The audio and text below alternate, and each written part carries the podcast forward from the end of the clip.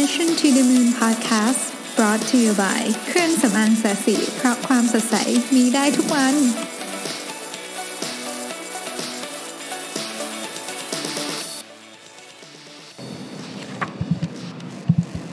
สวัสดีครับยินดีต้อนรับเข้าสู่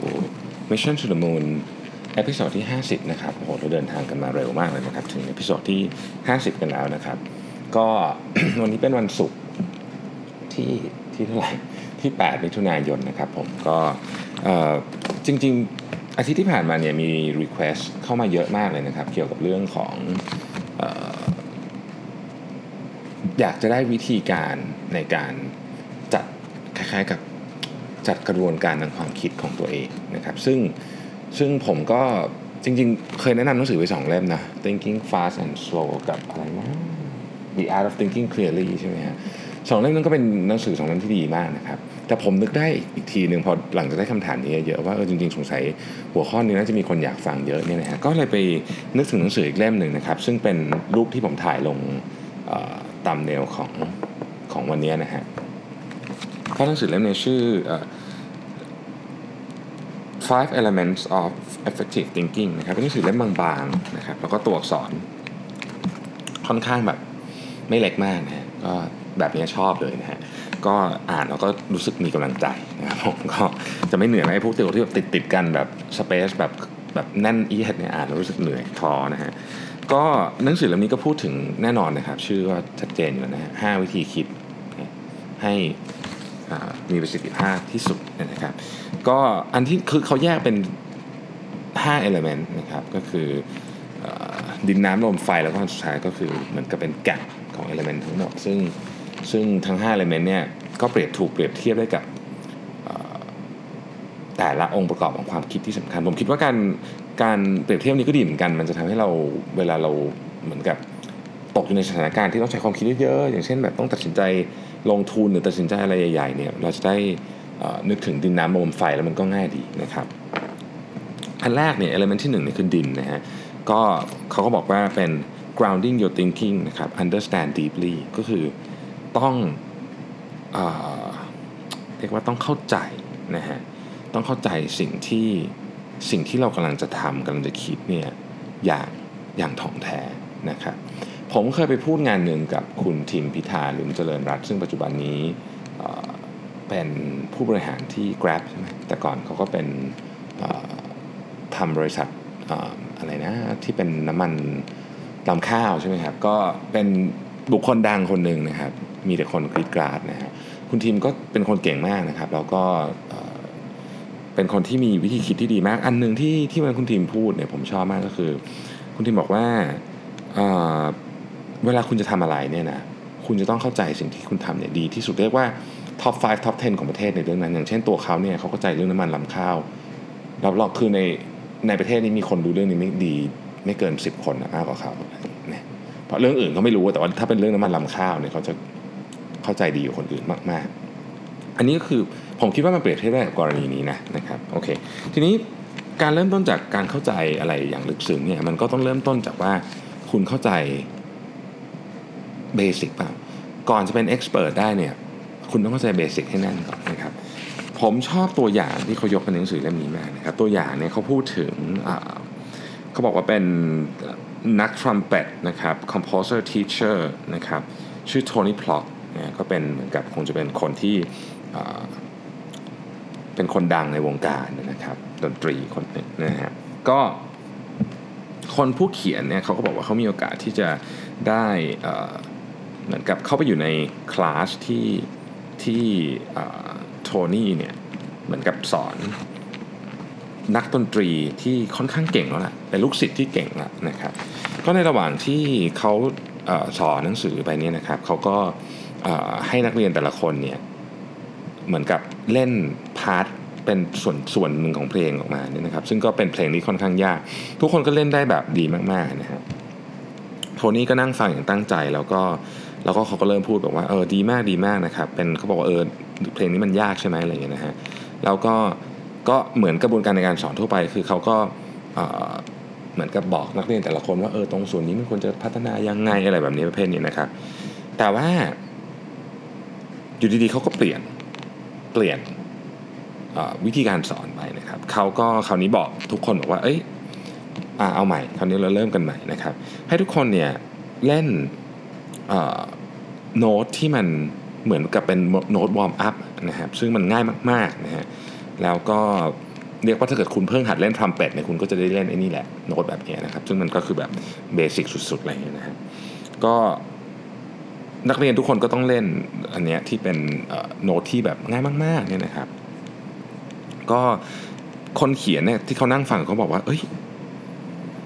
มันฟังดูแบบเหมือนแบบเด็กเล่นอะ่ะเพราะคงมันเพราะโน้ตมันง่ายใช่ไหมเเทียบกับไอคนเดิมเนี่ยซึ่งเพิ่งเล่นดนตรีที่ยากมากๆไปก่อนอันนี้มันเหมือนแบบอันนี้กลายเป็นเด็กเล่นเลยเพราะโน้ตมันง่ายมากนะเราก็พอจะนึกภาพออกนะโน้ตที่เหมือนแบบ ง่าย ๆ ที่แบบเวลาเราเล่นดนตรีง่ายๆนะฮะแต่ว่านะครับ พอทุกคนเล่นจบนะฮะโทนี่ซึ่งยังไม่ได้จับทรัมเป็ตเลยตลอดเซสชันนี้นะครับ ก็หยิบทรัมเป็ตขึ้นมา แล้วก็เล่นไอ้โน้ตง่ายๆ ที่เขาทุกคนเล่นเนี่ยให้ทุกคนฟัง แต่ตอนนี้พอเขาเล่นเนี่ยมันไม่ได้ฟังดูเหมือนเด็กเล่น โน้ตเดียวกัน แต่คนนี้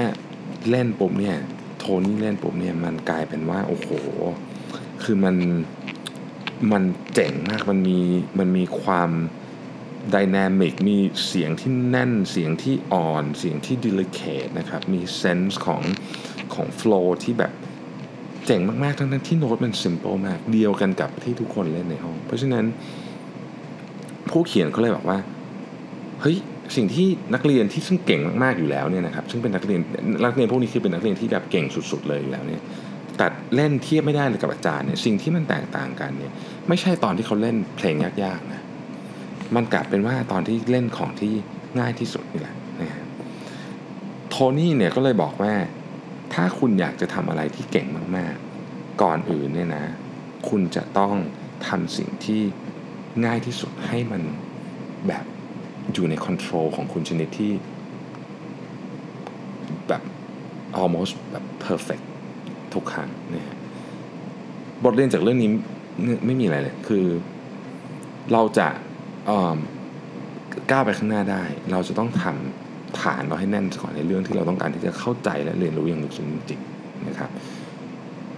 เราจะต้องใช้สิ่งที่เรียกว่า deep work นะครับในการทำสิ่งที่ง่าย ๆ ให้มันแบบเจ๋งสุดๆ แล้วเราถึงจะสามารถต่อยอดจากเรื่องนั้นได้ นี่ก็คือสิ่งที่ข้อแรกนะครับคุณต้องแบบเข้าใจจริงๆในเรื่องที่คุณต้องการจะรู้เนี่ยนะฮะ เหมือนกับอย่างแล้วอีกอย่างหนึ่งก็คือ เรื่องนี้เนี่ยนะครับ เวลาเราจะต้องการที่จะหาปัญหาที่แท้จริงของของเอเรื่องต่างๆเนี่ยเราจะต้องนึกถึงสิ่งที่มันขาดหายไปนะฮะในหนังสือเนี่ยเขาก็ยกตัวอย่างเรื่องของการบินนะครับ ก่อนหน้าที่พี่น้องตระกูลไรท์อะไรจะบินได้เนี่ยก็มนุษย์ก็อยากบินมานานแล้วนะฮะแต่ว่า สิ่งที่ทำให้เราคือแต่ก่อนเนี่ยมันมีทฤษฎีที่ถูกบันทึกไว้ว่าเอ้ย ความลับของการบินเนี่ยมันต้องเป็นเป็นเป็นการแบบขยับปีกนั่นแหละเพราะว่านกมแมลงทุกทุกทุกอย่างขยับปีกหมดเนี่เอ่อซึ่งแน่นอนว่าไอ้ข้อสรุปนี้มันผิดนะแต่ว่าตอนนั้นทุกคนก็ทดลองทดลองไอ้การขยับปีกนี่อยู่ได้จนกระทั่งเฮ้ยคนพบว่าจริง ๆ แล้วมันไม่ใช่การขยับปีกว่ะจริง ๆ แล้วเนี่ยมันคือเรื่องของการออกแบบความโค้งของปีกนะฮะและถึงตอนนั้นแหละเครื่องบินถึงบินได้ ดังนั้นเนี่ย การที่จะสามารถเข้าไปหาต้นต่อของของสาเหตุได้จริงๆเนี่ยนะฮะ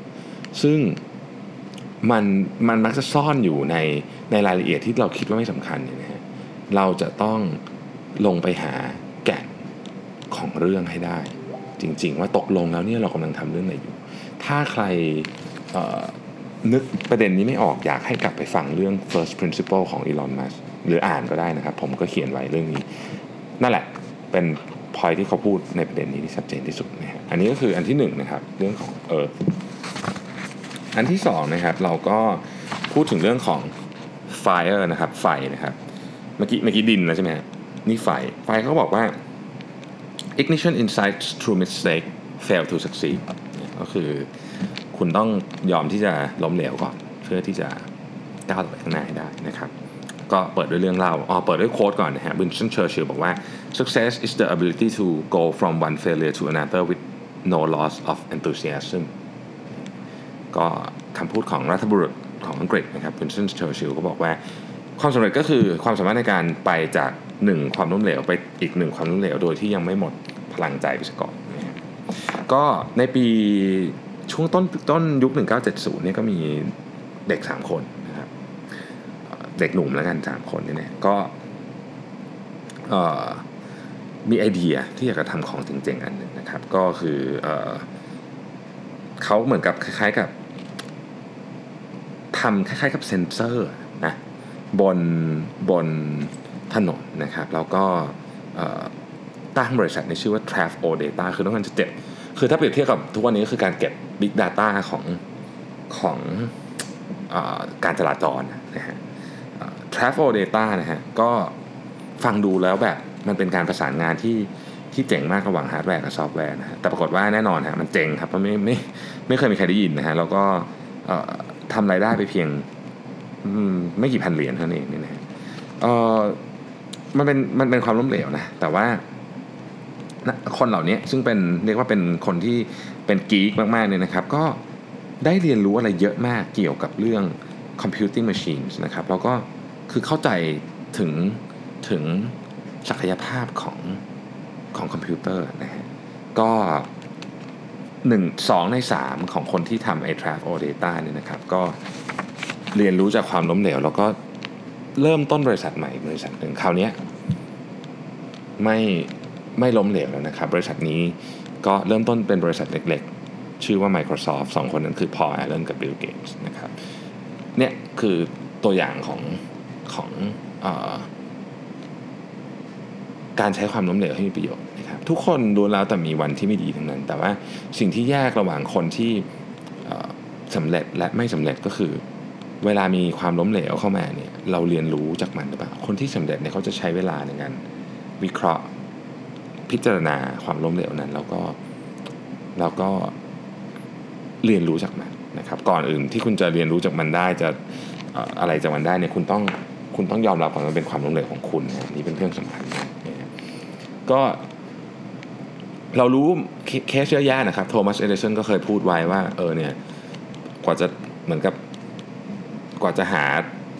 ไอหนทางเจอนี่ผมต้องทดลองตั้งหมื่นทางเนี่ยกว่าจะได้ไอหลอดไฟใช่ไหมหรือว่าเออเคสของ 3M เราก็เคยได้ยินนะไออะไรนะ โพสต์อิทใช่ไหมครับที่เป็นความล้มเหลวจากการทดลองนะครับหรือเคสของเพนิซิลลินอะไรพวกนี้นะครับมันก็เป็นเรื่องของความล้มเหลวแต่ว่าเขาเรียนรู้อะไรจากมัน แล้วก็อ่านำมันมาเพื่อพัฒนาของใหม่ๆต่อผมคิดว่าเรื่องสำคัญที่สุดของนี้นครั้งคือ เราต้องรับผิดชอบกับความล้มเหลวนั้น เราต้องตราบใดที่เรายังไม่คิดว่ามันเป็นความล้มเหลวของเรานะเราจะไม่มีทางเรียนรู้จากมันได้ แต่ทันทีที่เราเออยอมรับว่านี่คือความล้มเหลวของเรานะครับ เราจะเริ่มกระบวนการแห่งการเรียนรู้จากมันได้นะฮะ เรื่องพวกนี้เราได้ยินเยอะละ แต่มันมีเรื่องหนึ่งในหนังสือที่ผมว่ามันน่าสนใจมากนะครับเขาบอกว่าเราควรจะพยายามหาเหมือนกับจุดบกพร่องของเราเพื่อที่เราจะได้ก้าวต่อไปได้เนี่ยโดยการทำ stress test กับตัวเอง หรือในอีกในหนึ่งก็คือ ดันผลักดันใส่ความล้มเหลวเข้ามา แบบตั้งใจอะว่าฟังดูแบบจะไปทำทำไมวะแต่ถ้าเรานึกถึงจริงเนี่ยนะครับ การทำ stress test เนี่ย ถ้าเราทำโรงงานอุตสาหกรรมเราทำตลอดนะคือเทสว่าแบบอะไรมันเป็นจุดที่มีความเสี่ยงที่จะที่จะเป็นจุดแตกหักเสียหายอะไรพวกนี้เนี่ยนะครับ หรือว่าถ้าเราเป็นบริษัทที่มีข้อมูลที่มีมูลค่ามากๆเนี่ยนะครับเขาก็จะมีการจ้างเหมือนกับจ้างแฮกเกอร์มาลองแฮกดูว่ามันจะแฮกสำเร็จไหมด้วย เพราะฉะนั้นพวกนี้ล้วนแล้วแต่เป็นเหมือนกับว่าวิธีการนะในการค้นหา รอยรั่วของเรา ดังนั้นเนี่ยบางครั้งเนี่ยเราจะต้องพาตัวเองไป challenge ในสิ่งที่เราคิดว่านี่แหละเป็นสิ่งที่เราเเป็นจุดอ่อนของเราแล้วเป็นจุดอ่อนที่อันตราย คือจุดอ่อนมีหลายอย่างนะครับ จุดอ่อนไม่อันตรายก็มีจุดอ่อนอันตรายก็มี ถ้าจุดอ่อนที่อันตรายเนี่ยเราควรจะไป stress test ตัวเองหน่อยไหมนะฮะเราอาจจะล้มเหลวแน่นอนเลยนะ เพราะว่ามันเป็นจุดอ่อนที่เรารู้อยู่แล้วแหละว่าเรามีโอกาสล้มเหลวเยอะ แต่เราจะได้รู้ไงว่าเราได้แค่ไหนนะครับ เพื่อที่จะพัฒนาปรับปรุงของมันต่อไป หรือ เฝ้าระวังในจุดนี้นะฮะอันที่ 3 ลม air นะครับเขาบอกว่า creating question out of thin air be you own Socrates นะครับโซเครติสเนี่ยเป็นเนาะนักปราชญ์นะฮะเราก็เคยเรียนกันมาทุกคนนะครับว่าโซเครติสเป็นคนที่ตั้งคำถามกับทุกอย่างทุกคนอะไรอย่างเงี้ยนะฮะแล้วก็เป็นคำถามประเภทที่เรียกว่าบางทีฟังแล้วอึ้งไปเลยนะฮะแล้วก็เป็นคำถามที่อาจจะทำให้หลายคนไม่สบายใจ คือถ้าฟังแล้วแบบทำไมถึงถามได้อย่างนี้นะฮะอาจจะรู้สึกแบบอึดอัดแต่ว่าเราอะควรจะต้องตั้งคำถามแบบนี้กับตัวเองตลอดเวลานะครับเขาบอกว่าอย่างนั้นนะฮะซึ่งทำไมถึงเป็นอย่างนั้น เพราะว่ากระบวนการตั้งคำถามนี่แหละ จะทำให้เราค้นหา wisdom ที่แท้จริงได้นะครับ มันเคยมีเรื่องเล่าอันหนึ่งเนาะที่หลายคนอาจจะเคยได้ยินนะครับ มีคนสองคนเนี่ยเข้าไปในป่านะครับ แล้วก็ขณะที่กำลังนั่งพักอยู่ริมลำธารนะครับ ก็มีหมีตัวใหญ่มากๆตัวหนึ่งนะครับโผล่มาจากพุ่มไม้นะฮะซึ่งแน่นอนนะครับก็สองคนก็ต้องวิ่งหนีนะฮะขณะที่กำลังวิ่งกันอยู่นี่นะฮะด้วยความรวดเร็วเนี่ยนะครับผมก็มีคนหนึ่งก็ถามว่าเฮ้ยเราจะ วิ่งหนี ทันไหมจะรอดไหมนะ อีกคนหนึ่งก็ตอบกลับมาว่า เออเรานั่นไม่ใช่คำถามที่ถูกต้อง เราเพราะว่าจริง ๆ ฉันไม่จำเป็นจะต้องวิ่งหนี ไอหมีนี่ให้ทันก็ได้นะครับคำถามคือ จะวิ่งหนีแกทันหรือเปล่า เพราะว่าหมีเนี่ยมันกินคนได้ทีละคนเดียวถูกไหมการตั้งคำถามที่ถูกต้องเนี่ยมันเป็นความสามารถที่มีประโยชน์มาก ๆ กับชีวิตคุณ ในกรณีนี้หมายถึงชีวิตจริงๆนะฮะกับตัวอย่างนี้แต่ในความเป็นจริงเนี่ยเราก็รู้อยู่ว่าการตั้งคำถามเนี่ยมันช่วยสะท้อนอะไรหลาย ๆ อย่างมากในการใช้ชีวิต ผมขออนุญาตยกตัวอย่างของหนึ่งในบุคคลที่ผมเคารพที่สุดคนหนึ่งคือพี่ต่อธนนชัยสอนศรีวิชัยนะครับพุ่มกับหนังโฆษณาอันดับหนึ่งของโลกหลายปีซ้อนเนี่ยนะครับพี่ต่อเคยเล่าให้ฟังครับมีอยู่ครั้งหนึ่งนะฮะคือพี่ต่อเนี่ยแกเป็นคนชอบปลูกต้นไม้มาก แกซื้อที่ที่กรุงเทพหลายเป็นหลายไร่ แล้วก็ซื้อที่หลายจังหวัดในการปลูกต้นไม้ มีวันหนึ่งนะครับพี่ต่อเนี่ยก็กำลังอยู่ที่กรุงเทพนี่แหละทำงานอยู่ถ่ายหนังอยู่อะไรเงี้ยนะแล้วก็ที่ที่แกปลูกต้นไม้ที่เชียงใหม่นะฮะก็เกิดไฟไหม้อยู่ที่ข้างๆนึกออกไหมเวลาไฟไหม้มันก็จะเป็นคล้ายไฟไหม้ป่านะครับมันก็ลาม แล้วน้องเนี่ยก็น้องรุ่นน้องที่เหมือนกับอยู่ที่นั่นเนี่ยก็ถ่ายรูปเหมือนกับไลฟ์สดมาให้ดูเอ้ยพี่ไฟไหม้อยู่อะไรเงี้ยนะฮะแล้วก็แบบ จะทำไงดีแบบคือคือทุกคนก็ตกใจลนลานไปหมดคือ เรียกดับเพลิงอะไรมาก็คือวุ่นวายไปหมดเลยนะฮะสิ่งที่พี่ต่อทำฮะคือถ้าเป็นคนอื่นเราอาจจะช็อกตกใจแล้วก็แบบทำไมเรื่องนี้ถึงเกิดขึ้นกับฉันอะไรเงี้ยนะสิ่งที่พี่ต่อทำครับเซิร์ชพี่ต่อเซิร์ชว่าเซิร์ช Google นะครับ เปิดมือถือมาเซิร์ช Google เดี๋ยวนั้นเลยว่า ไฟป่ามีประโยชน์ยังไง คือผมแบบฟังแล้วแบบเฮ้ยพี่ไม่มองโลกในแบบสุดยอดอะคือ น้อยคนแม่ที่คิดได้แบบนี้ และนี่อาจจะเป็นสาเหตุที่ทำให้พี่ต่อเนี่ยเป็นผู้กำกับหนังอันดับหนึ่งของโลกเพราะพี่เขาตั้งคำถามได้แบบสุดยอดมากไฟป่ามีประโยชน์ไงใครใครจะตั้งคำถามแบบนี้ได้บ้างไงมันไม่ที่การมองโลกนะ คือผมจำไม่ได้แล้วว่ามันมีประโยชน์ยังไงบ้างคุณลองเซิร์ช Google ดูตอนนี้ก็ได้แต่ว่ามันมีเหมือนกันฮะคือคือ แน่นอนอะไม่มีใครอยากเจอไฟป่า แต่ว่ามันเกิดขึ้นแล้วอะคุณจะทำไงกับเหตุการณ์นี้ได้บ้างนี่คือวิธีการตั้งคำถามเราเองก็สามารถฝึกทำแบบนี้ได้นะครับ เช่นเราตั้งคำถามตัวเองว่า เอ๊ะ เราจะจัดการเวลาของเราได้ดีกว่านี้ได้ยังไงนะครับ ทุกๆสัปดาห์เนี่ยนะฮะ มีการประมาณการกันว่าคุณเสียเวลาประมาณครึ่งวัน ไปกับสิ่งที่คุณสามารถเอากลับคืนมาแล้วเป็นเวลาที่มีประโยชน์ได้คำว่าเวลา ไม่มีสาระเหล่านี้ เช่นเเล่นมือถือนะครับ ดูละครนะฮะนินทาคนอื่นอะไรพวกนี้นะครับประมาณครึ่งวันนะสัปดาห์หนึ่งเนี่ยเขาเขามีมีการสำรวจมาว่าอย่างน้อยครึ่งวันเราเสียกับเรื่องพวกนี้เพราะฉะนั้นอย่าบอกว่าไม่มีเวลานะฮะก่อนที่จะจัดการในเรื่องพวกนี้ก่อนว่าว่าเราสามารถ จัดการบริหารเวลาพวกนี้ได้อย่างพอกลับมาเล่าเรื่องพี่ต่อนิดนึงผมพี่ต่อเนี่ยเคยมีปีหนึ่งถ่ายหนังเป็นร้อยเรื่อง คุณลองคิดดูนะหนังเรื่องหนึ่งเนี่ยใช้เวลาถ่ายเนี่ยเอาแค่ถ่ายอย่างเดียวเนี่ยก็ต้องมีวันหนึ่งอย่างน้อยนะฮะแถมต้องตัดต่อต้องอะไรอย่างเงี้ยพี่ต่อเนี่ยยุ่งถึงขนาดที่ว่าแกเล่าให้ฟังว่าอย่างเงี้ยเวลาคุณเคยดูหนังโฆษณาที่เป็นที่มันเป็นหนังที่ที่ก่อนที่จะไปออกไปฉายในในให้กับประชาชนดูเนี่ยนะครับมันจะมีเหมือนกับนับถอยหลังนึกออกไหมห้าสี่สามสองอะไรเงี้ยซึ่ง ซึ่งเราก็จะเห็นกันเป็นปกติเวลาเราไปดูตัดต่อหนังอะไรเงี้ยนะฮะพี่ต่อบอกว่าช่วงที่หนังยุ่งช่วงที่เขาทำยุ่งมากเนี่ยพี่ต่อสั่งลูกน้องให้เอาไว้ห้าสี่สามสองนี่ออกเพราะไม่มีเวลาดูอะคือเปิดปุ๊บหนังมาเลย แล้วก็จะได้ว่ากันเลยว่ามันเป็นยังไงเพราะฉะนั้นคำถามก็คือคุณบริหารเวลาได้อย่างมีประสิทธิภาพหรือยังนะครับคำถามต่อไปก็อาจจะบอกว่า เอ๊ะเราเราอยากไอ้เป้าหมายของเราเนี้ยสมมุติว่าเราอยากจะมีงานที่ที่เราอยากทำอะไรสักอย่างเนี่ยเราจะไปถึงเส้นทางนั้นเนี่ยแผนคืออะไร คืออยากก็อยากเรื่องหนึ่ง เหมือนอย่างสมมุติว่าเราอยากเอาบริษัทเข้าตลาดหุ้นอย่างเงี้ยนะฮะใครๆก็อยากเอาบริษัทเข้าตลาดหุ้นใช่ไหมสมมติไม่ไม่ใครๆหรอกแต่ว่าโอเคอย่างผมอยากเอาบริษัทเข้าตลาดหุ้นทำไงอะคืออะไรคือแผนการนะครับ ต้องถามเองนะเราจะเลิกนิสัยแย่ๆของเราได้ยังไงนะครับอะไรอย่างเงี้ยเราก็ต้องตั้งคำถามกับตัวเองในสิ่งที่เราอยากได้ อันต่อไปคือน้ำนะฮะน้ำนี่ก็เขาบอกว่า seeing the flow of ideas look back look forward นะฮะ ก็คือไอเดียเนี่ยมันเหมือนแบบมันเหมือนน้ำมันไม่ได้มี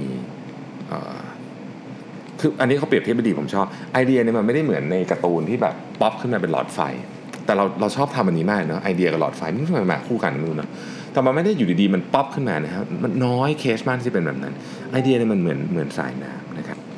ตัวอย่างในนี้ก็พูดถึงเรื่องของ calculus นะครับซึ่งเป็นวิชาที่ผมไม่ชอบที่สุดเลยเนี่ยนะจนปัจจุบันนี้ก็ยังไม่รู้เหมือนกันว่าเรา ทำไมเราถึงต้องเรียน calculus เยอะขนาดนี้สมัยเรียนวิศวะ แต่ว่าโอเค มันก็ make sense อันหนึ่งเพราะว่า calculus เนี่ยเป็นสิ่งที่เป็นพื้นฐานของความก้าวหน้าทางวิทยาการของโลกก็ว่าได้นะครับเซอร์ไอแซคนิวตันเนี่ยกับกอ t ฟริดวอนเลนเบสนะฮะขอขออภัยถ้าอ่านชื่อผิดนะชื่อชื่อชื่ออ่านยากมาก ทั้งสองคนนี้เหมือนกับค้นพบแคลคูลัสแบบแบบคล้ายๆกับ independent ไม่ได้เหมือนกับไม่ได้ทำงานด้วยกันแล้วต่างคนต่างคิดแคลคูลัสออกออกมาได้ทั้งคู่นี่นะฮะในช่วงประมาณสักคล้ายๆกับครึ่งหลังของศตวรรษที่ 17 นะฮะ แต่ว่าเซอร์ไอแซคนิวตันเนี่ยก็ยอมรับว่าอยู่ดีๆ มันไม่ได้ป๊อปขึ้นมานะเเขายอมรับว่าเขาได้ไอเดียมาจากสิ่งที่ถูกทำมาก่อนหน้านี้ ความรู้ที่มาก่อนหน้านี้ถ้าไอแซคนิวตันถึงกับเคยบันทึกไว้ว่า if I have seen farther than other it's because I have stood on the shoulders of the giants นะก็คือผมสามารถเห็นที่ผมเห็นได้ไกลกว่าคนอื่น เพราะผมยืนอยู่บนไหล่ยักษ์อะเนี่ยฮะเอ่อดังนั้นเนี่ยมันเป็น collective knowledge มากกว่าที่อยู่ดีจะเป็นกระโดดอะไรขึ้นมาเนี่ยเราเราเรามักเรามักเห็นไอเดียหรือความสำเร็จของคนเนี่ยเป็นการก้าวกระโดดขึ้นมาแต่ในความเป็นจริงแล้วนี่มันเหมือนกับ collective knowledge มากกว่า เอายกตัวอย่าง calculus calculus เนี่ยเปลี่ยนแปลงโลกเราไปมากมายนะฮะแต่ว่ามันไม่ได้เปลี่ยนในวันที่มันถูกค้นพบ มันไม่ได้เปลี่ยนในวันที่ถูกคนพบจริง ๆ แล้วเนี่ย calculus เนี่ยเปลี่ยนโลกผ่านกระบวนการ 300 ปีนะฮะ300ปีนะ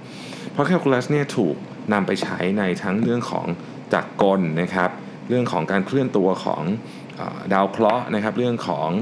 อะไรอะไฟฟ้าเรื่องของแม่เหล็ก เรื่องของ fluid flow นะครับ ไปจนถึง economics ไปจนถึงชีววิทยาและศาสตร์อื่นๆอีกมากมายนะครับ แคลคูลัสนี่อาจจะเป็นอาจจะเป็นหนึ่งในศาสตร์ที่ที่ที่ถูกใช้มากที่สุดในการในการนำไปพัฒนาต่อในศาสตร์อื่นๆนะฮะเลปิชเนี่ยเหมือนกับ publish article ของเขาเนี่ยในปี 1684 นะครับ ซึ่งมีแค่ 6 หน้านั่นเองมี 6 หน้านั่นแต่ว่าวันนี้ calculus textbook เนี่ยนะครับ ซึ่งเล่ม introductory นะ calculus textbook เนี่ยมี 1,300 หน้า ดังนั้นเนี่ยไอ้พันสองหน้าที่เพิ่มมาเนี่ยนะครับจากจากจากคอนเซปต์เดิมที่ 6 6 หน้าเนี่ยนะฮะส่วนใหญ่ก็จะเป็น example เป็น variation เป็น application ซึ่งซึ่งมันก็มาจากไอเดียดั้งเดิมนั่นแหละเพียงแต่ว่ามันถูกพัฒนาต่อยอดไปเรื่อยซึ่งซึ่งเวลาเราเรียนหนังสือครับมันก็เหมือนกันนะเวลาเราพัฒนาต่อไปเนี่ยเราก็จะมองเห็น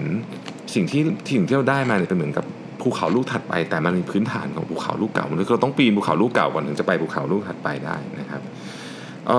ทุกเรื่องบนโลกใบนี้จริง ๆ แล้วเนี่ยมันเป็นลักษณะของการ ongoing process ของการค้นพบอะไรบางอย่างนะมันไม่ใช่อยู่ดีปุ๊บเฮ้ยเราป๊อปอัพไอเดียขึ้นมาจาก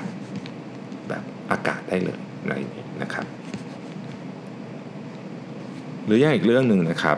Ransom O's นะครับก็คือเป็นผู้ก่อตั้ง O's Mobile ยี่ห้อแบรนด์ยี่ห้อรถยนต์ยี่ห้อหนึ่งเนี่ยในตอนแรกเนี่ยเขาเขาไม่สามารถทำรถของแต่ก่อนเขาเรียกว่า horseless carriage ก็คือเป็นรถม้าที่ไม่มีม้าเนี่ยได้ตามความต้องการของตลาดนะฮะในปี 1901เนี่ยเขาก็เลยเหมือนกับมีไอเดียในการเร่งความเร็วในการผลิตนะฮะแต่ก่อนเนี่ยไอ้รถรถยนต์รุ่นแรกๆเนี่ย ถูกผลิตทีละคันนะครับ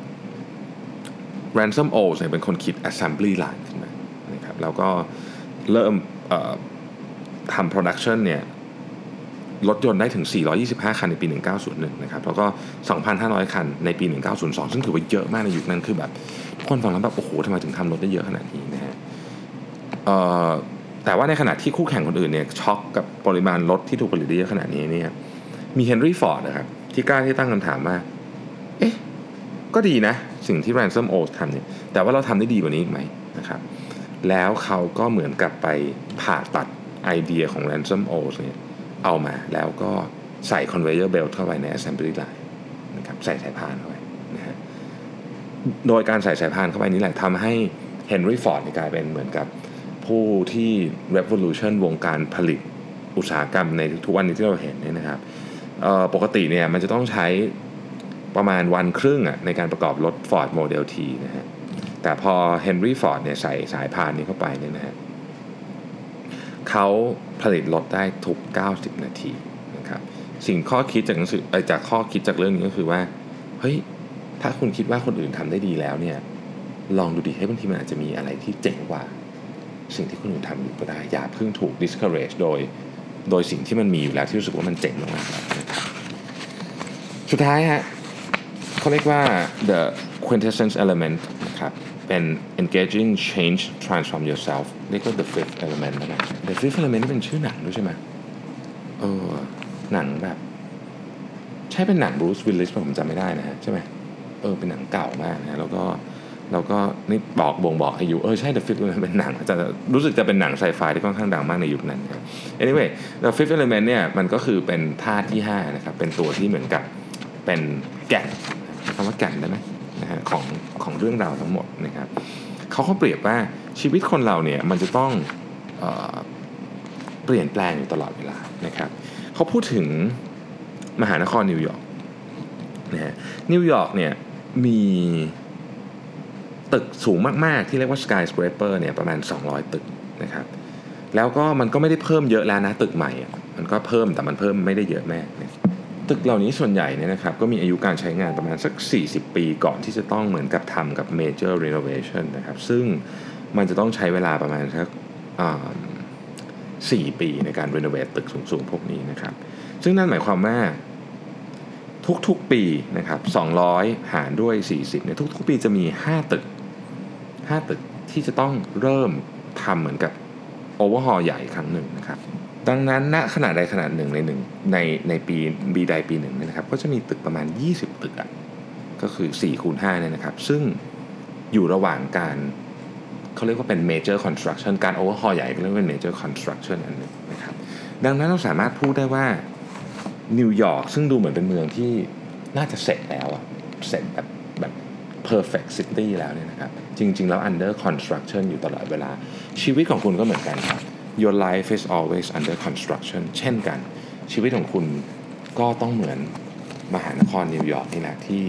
มันไม่มีทางที่จะเสร็จสมบูรณ์ร้อยเปอร์เซ็นต์มันต้องถูก develop ไปเรื่อยๆ ต้องถูกพัฒนาไปเรื่อยๆต้องถูกเปลี่ยนแปลงไปเรื่อยๆครับ เพราะคุณจะค้นพบอะไรใหม่ๆ เสมอทุกวันนะครับ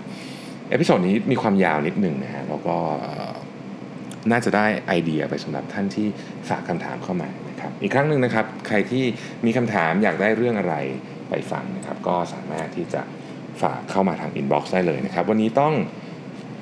ขอบคุณที่ติดตามมาถึง 50 episode แล้วนะครับ แล้วก็สวัสดีแล้วพบกันใหม่ในวันพรุ่งนี้นะครับ สวัสดีครับ